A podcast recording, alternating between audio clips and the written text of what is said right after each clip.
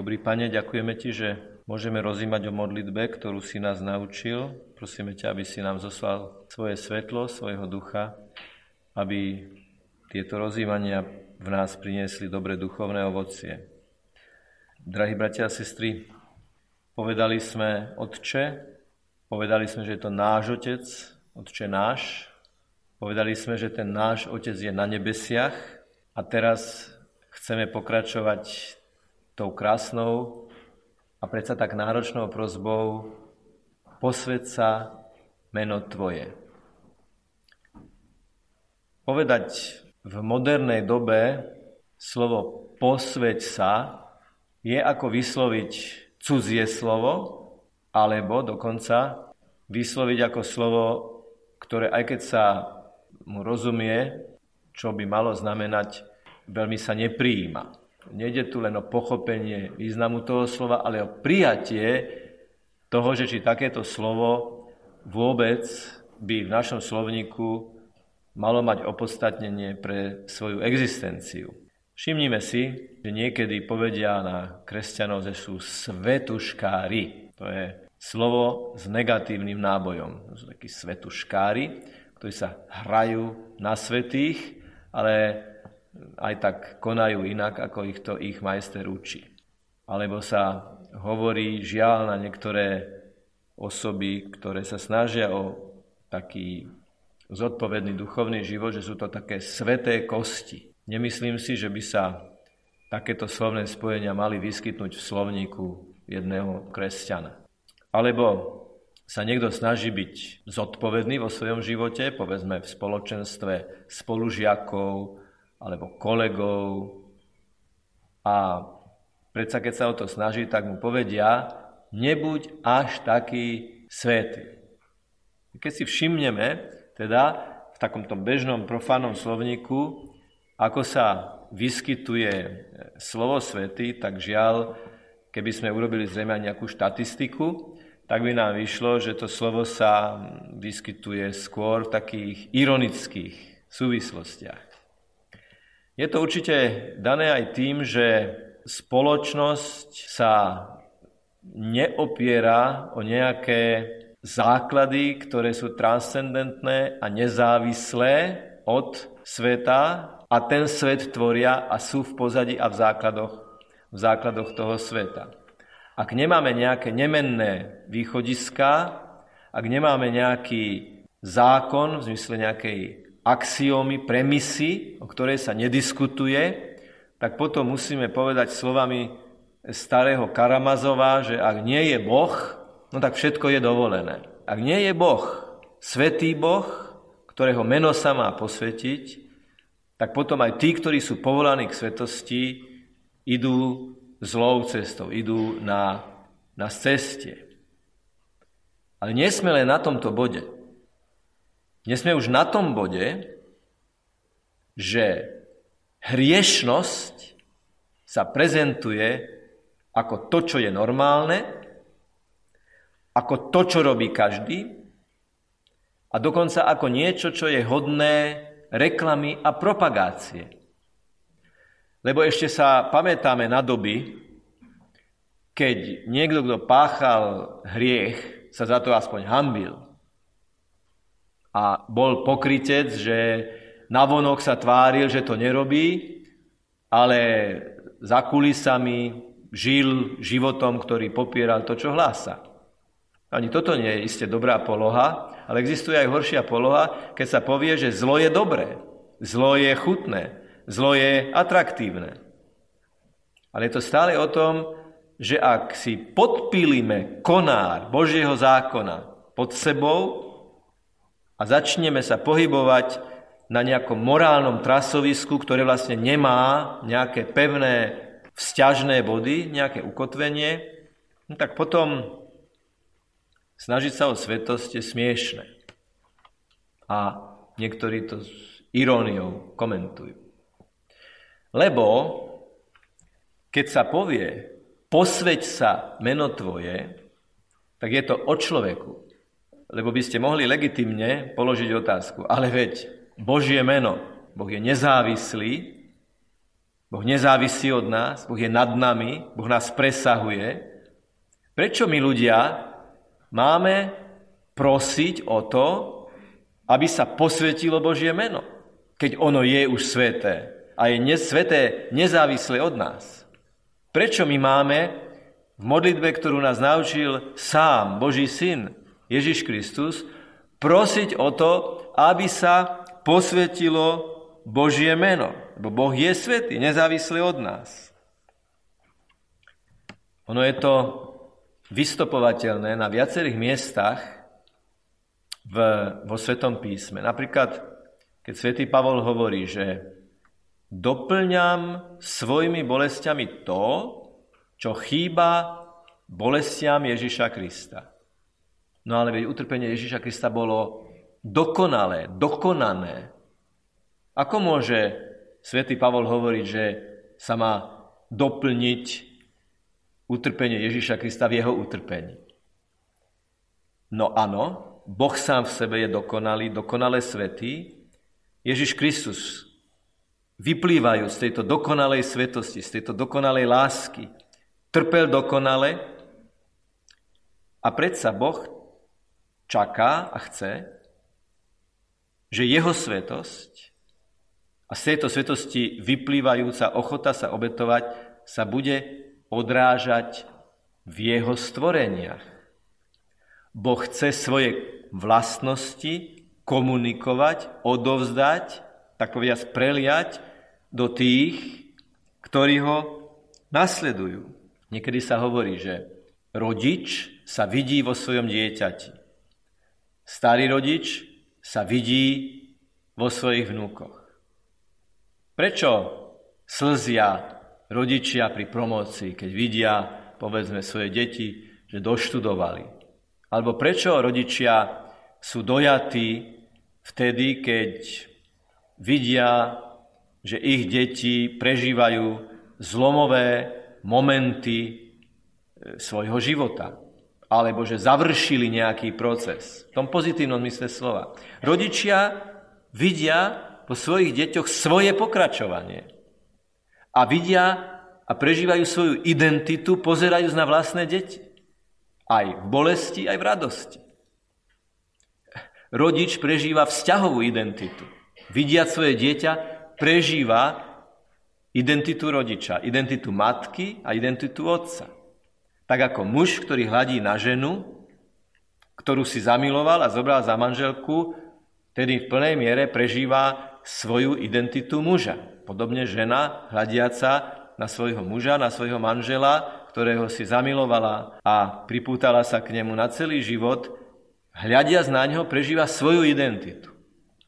Božia identita samozrejme v takomto zmysle slova nezávisí takto úzko od jestvovania človeka, lebo Boh je nad všetkým a pred všetkým, nemá začiatok.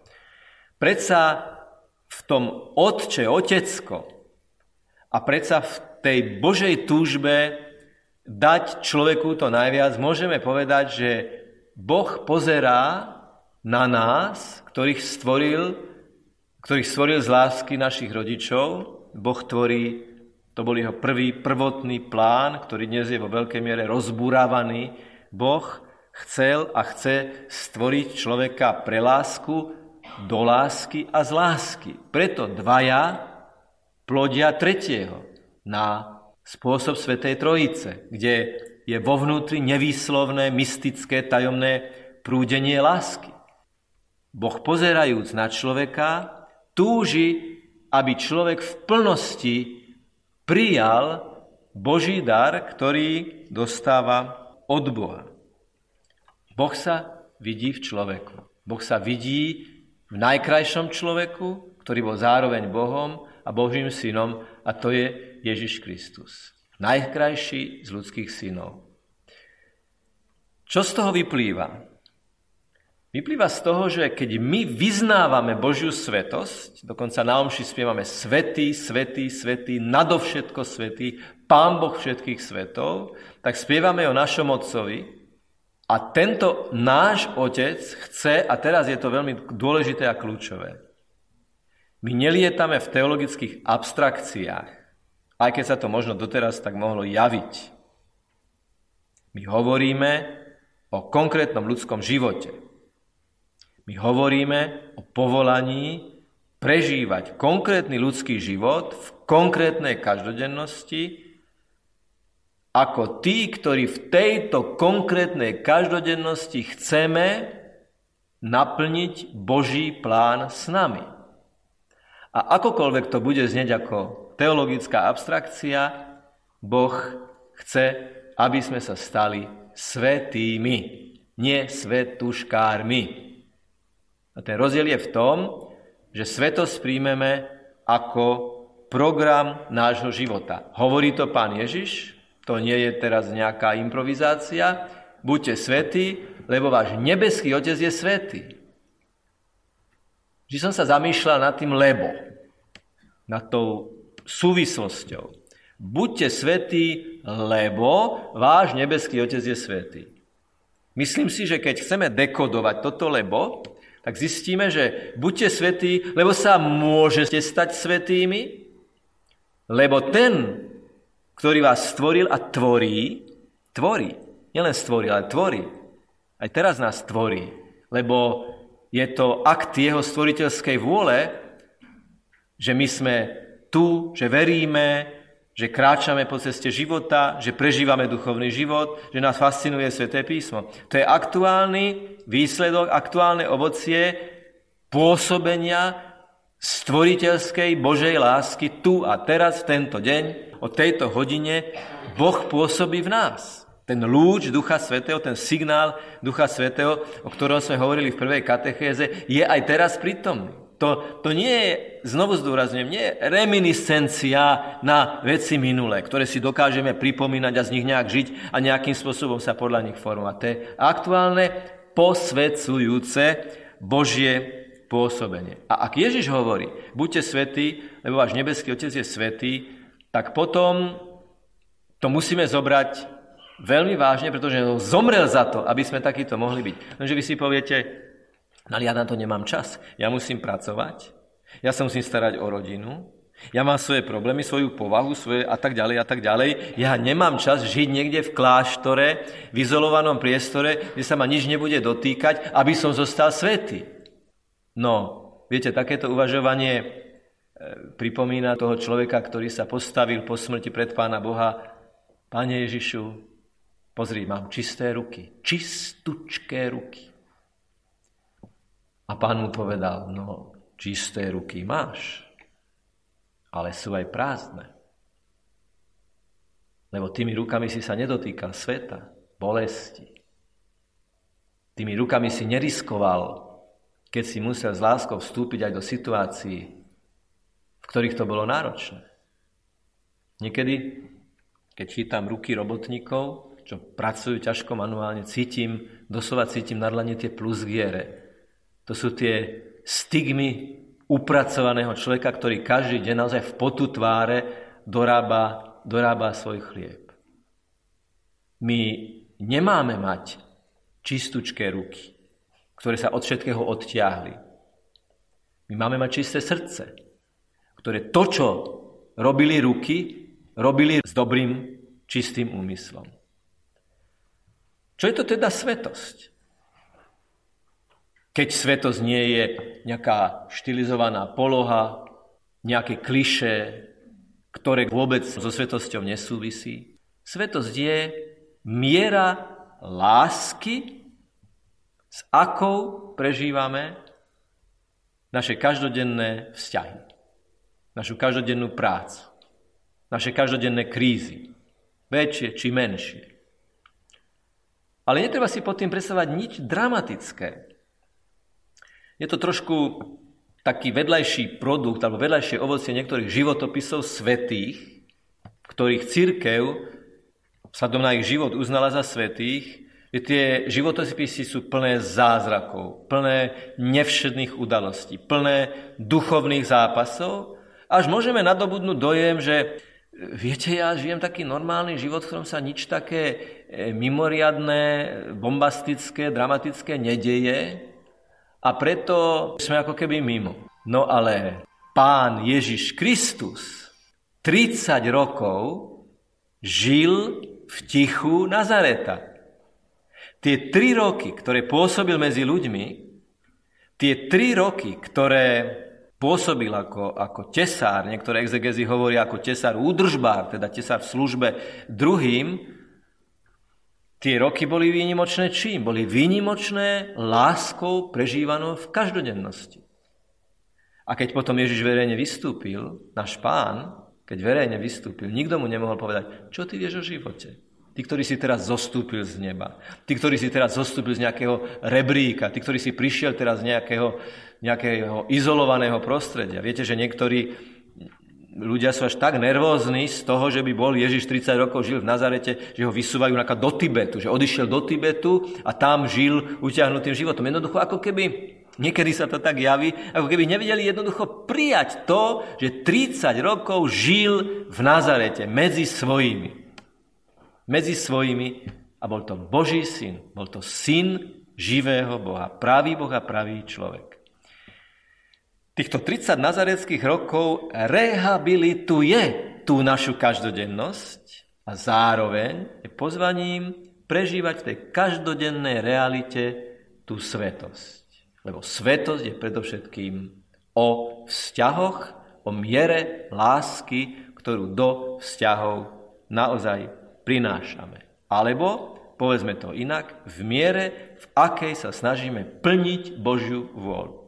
Ale Božia vôľa je vnášať skutočnú lásku, lásku v zmysle ochoty vystúpiť zo seba, lásku v zmysle ochoty byť pre druhého, lásku v zmysle ochoty zdieľať problémy, bolesti, radosti toho druhého v empatickom dialógu. Toto je to, čo ako voda, ktorá vie presiaknúť do každej materie, ktorá vie preniknúť všetko. Svetosť to nie je, že buď taký, alebo onaký, alebo rob presne to. To, čo práve robíš, rob čo najlepšie. Svetci maximalizovali svoje talenty v službe Bohu, v službe človeku, čiže v láske. Preto církev vyhlasuje, že niektorí ľudia prežívali hrdinský stupeň svojich čností aby ukázala, že je to možné. Viete, je to logické, že církev vie v teréne zachytiť len osoby, o ktorých sa niečo napísalo, ktoré niečo napísali, alebo ktoré boli vystavené prenasledovaniu a sa to zachytilo. Ale existuje armáda svetých, ktorých ľudsky nikdy nebude možné podchytiť, lebo nikdy nič oni nenapísali, nikdy nič o nich nikto nenapísal, ale žili v tej svojej jednoduchej každodennosti to, čo mali. Drobnosti. Na námestí Sv. Petra je veľká mozaika, na ktorej je Panna Mária ako matka cirkvy a drží v náručí Ježiška, ktorý požehnáva tých, čo sú na námestí. A táto mozaika pozostáva z 50 tisíc mozaikových kamienkov. Neuveriteľné množstvo drobulinkých mozaikových kamienkov, špeciálne vypalovaných v ohni, preto nikdy nestrácajú farbu, preto sú také síte. A to okno, ten obraz, ktorý nám sa javí byť kompaktný, tak to je 50 tisíc mozaikových kamienkov, ktoré ten umelec musel do toho obrazu vložiť. Náš život je takáto mozaika. My každý deň vložíme do mozaiky nášho života jeden kamienok. Preto si aj večer spýtujeme svedomie. Aké sú tiene na tom kamienky? Koľko je tam farby lásky? Koľko je tam farby nelásky? A to, čo by z takéhoto obrazu malo vzniknúť na konci, by mala byť Kristova tvár. Kristova tvár. Žili sme Krista. Svetý Pavol hovorí, pre mňa žitie Kristus. Už nežijem ja, ale žije vo mne Kristus. Lebo ak chceme mať naozaj garantovaného pomocníka v živote, v ktorom sa má posvetiť Božie meno, teda Boh sám, tak musíme mať Ježiša Krista, ktorom sa Božie meno zvrchovaným, bezkonkurenčným spôsobom posvetilo. Konec koncov, keď za nás zomieral na kríži, tak nás odozdáva Otcovi. V ňom sa Božie meno posvecuje, že sa stáva tým, ktorý reštartuje ľudskú civilizáciu, zomiera za ľudí, aby oni mohli začať nový život. Aby v nich sa mohlo posvetiť Božie meno. Čiže vždy, keď budeme vyslovovať tú modlitbu, tak ju vyslovujme aj v tom vnútornom napätí medzi tými slovami. Posved sa Tvoje meno, ktorý si Otec. Posved sa Tvoje meno, ktorý si môj Otec. Posved sa Tvoje meno, ktorý si na nebesiach. Posved sa v našich životoch, v našom rozhodovaní a v našej životnej ceste. Keby sa niekto spýtal, dobre, tak ja som sa rozhodol byť svetým, čo mám zmeniť? Nič. Len jedno. Vnútorný postoj. Zmeniť vnútorný postoj. Vnútorný postoj srdca. Zostať na ceste, na ktorej si, zostať v prostredí, do ktorého ťa Boh postavil, zostať vo vzťahoch, o ktorých si, s výnimkou tých, ktorí môžu pocítiť osobitné povolanie do rehole, ku kniastvu. Jednoducho môže sa stať, že niekto takéto povolanie pocíti, ale keď to takto hovoríme všeobecne, zostaň kde si a rob to, čo robíš. Čo najlepšie. O tom to je svetosť. Rob, čo robíš a rob to, čo robíš. Nenechaj si ukradnúť svoju prítomnosť ani minulosťou, ani budúcnosťou. A v sile prítomného okamihu, keď sa prelína Božia vôľa aktívne pôsobiaca s tvojou aktuálnou prítomnosťou v tejto situácii, vytvor tú situáciu tak, aby v nej bolo čo najviac lásky. To je sila prítomného okamihu, že my ho máme v rukách s Božou pomocou a s Božím vanutím. To môže byť rozhovor, to môže byť prechádzka, to môže byť nejaká náročná, krízová situácia, ale vždy sa do toho prítomného momentu vlieva moja otvorenosť pre Božiu vôľu a pôsobiaca Božia sila, aktuálna sila Ducha Svetého. V tom je sila prítomného okamihu, že ja ho môžem s pomocou Božou a Boh ho môže cez mňa posvetiť. Ja tam môžem niečo priniesť, ja do toho môžem niečo vložiť. A môže to byť tá v úvodzovkách najbanálnejšia situácia. Dobrý Pane Ježišu, Ty vidíš plynúce hodiny, minúty a sekundy nášho života. Ty vidíš, čím zápasíme, Ty vidíš, čím sa boríme, Ty vidíš, čo riešime. My ťa prosíme, tam, kde práve sme, robiť to najlepšie. A keďže my ľudia, ľudsky, toho schopní nie sme, lebo ty si povedal, že bez teba nič nemôžeme urobiť. Stoj pri nás a nedovol nám kráčať iným smerom ako smerom plnenia Božej vôle. Keď sme chodili do Tatier a ja som sa môjho otca stále pýtal, kedy už budeme hore, vždy som dostal odpoveď, ktorú som nemal rád. Pozeraj sa pod nohy. A predsa sa nemôžu na vrchol dostať inak, ako tým, že pozeráme pod nohy na každý krok, ktorý robíme. A čím pevnejšie kráčame, tým istejšie dôjdeme k vrcholu. Nech je pochválený Pán Ježiš Kristus. Amen.